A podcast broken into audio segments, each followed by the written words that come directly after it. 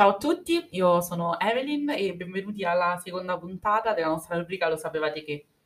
Io sono Federica e oggi vi parleremo di linguaggio inclusivo e migrazioni e ci chiederemo come e perché parlarne. Ebbene, è un dato di fatto, negli ultimi anni la configurazione della nostra società si è incredibilmente trasformata. Oggi infatti viviamo in una società in cui siamo intimamente connessi reciprocamente e in cui dipendiamo praticamente l'uno dall'altro e questo è accaduto per lo più dal, dall'aumento dei fenomeni migratori che hanno pressoché eliminato i confini tra i paesi. Il fenomeno migratorio infatti non è solo un importante fenomeno sociale, culturale ed economico, ma si tratta anche di un evento che è diventato sempre più assiduo. Esso ha eliminato le barriere tra i paesi, come si diceva, e soprattutto ha messo più lingue e culture a confronto in una posizione asimmetrica. Perché asimmetrica, vi chiederete? Ebbene, perché la posizione del paese di accoglienza è di fatto più forte e ciò costringe l'immigrato a mettersi in una situazione svantaggiata, che spesso si rivela in uno scontro alla base del quale vi è essenzialmente quasi sempre un'incomprensione che parte dal rifiuto più o meno consapevole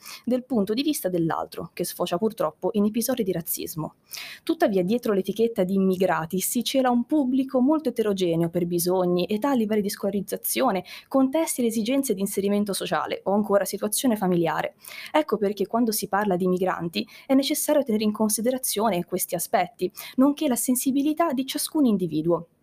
favorendo l'impiego di una comunicazione pubblica inclusiva, che utilizzi modelli, linguaggi e strumenti che consentano di raggiungere una popolazione che in numerosi contesti sociali come il nostro e logicamente quello attuale appare sempre più eterogenea e una eh, popolazione portatrice di bisogni che cambiano nel tempo e nello spazio. E quindi in quest'ottica uno degli strumenti principali e più potenti a nostra disposizione è rappresentato proprio dal linguaggio inclusivo. Quest'ultimo infatti è un linguaggio antirazzista, rispettoso delle differenze differenze, delle sensibilità individuali, che prende come punto di riferimento i bisogni e le necessità di ciascuna persona, con particolare riferimento a questo caso, che garantisce appunto l'inclusione e l'integrazione dei migranti, obiettivo fondamentale nel lavoro messo in atto in, mo- in molti contesti locali da cittadini e società civile.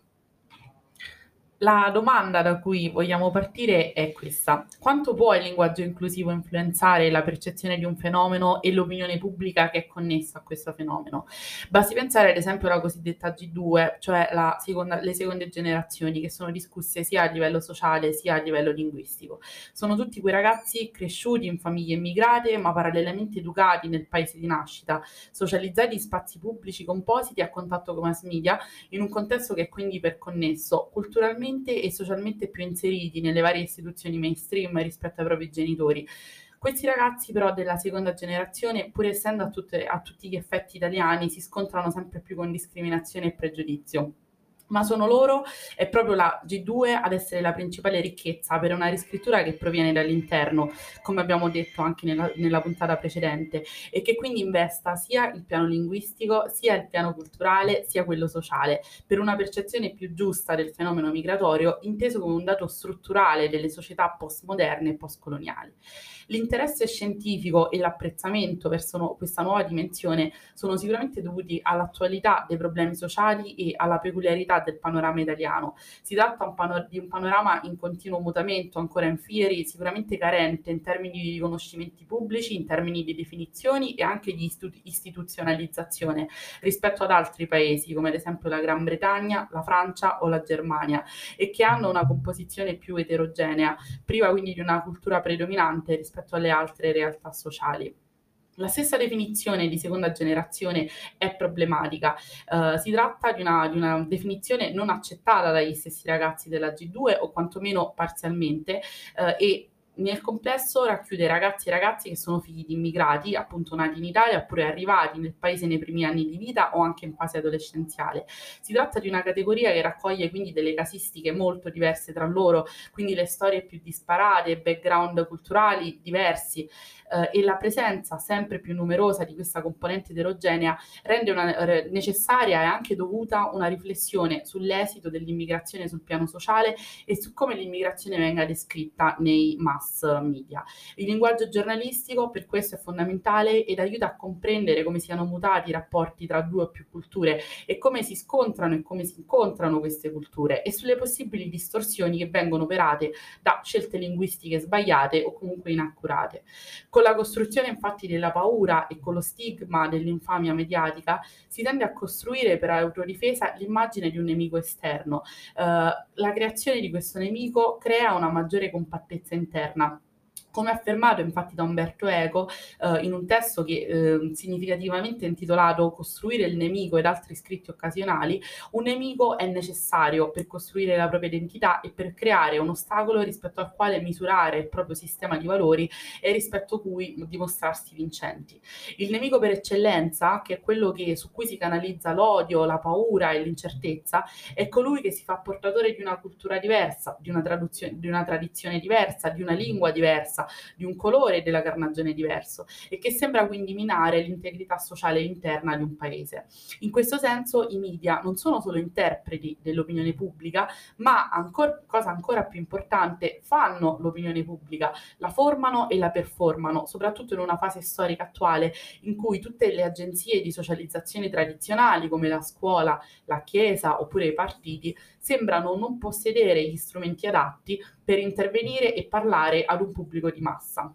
Da queste necessità di monitorare quindi gli immaginari che sono veicolati dai mass media nasce l'iniziativa della Carta di Roma. Uh, l'obiettivo della Carta di Roma è quello di evitare tutti quei rigurgiti di razzismo e di xenofobia che spesso involontariamente vengono tramandati attraverso i principali canali di comunicazione. La Carta di Roma nasce così per scelta dell'Alto Commissariato delle Nazioni Unite per i rifugiati e in particolare come conseguenza della strage di Erba del 2007 che fu spettacolarizzata e fu ampiamente dibattuta con la diffusione di una rappresentazione distorta dei personaggi coinvolti nella vicenda e con una loro stigmatizzazione. La Carta di Roma è infatti un protocollo deontologico che è redatto dal Sindacato dei giornalisti e dall'Ordine dei giornalisti per ribadire la responsabilità morale e civile della figura del giornalista. È necessaria infatti una giusta comunicazione, una giusta terminologia relativamente al tema dell'immigrazione e dell'asilo eh, e diventa così un obbligo eh, del, del giornalista.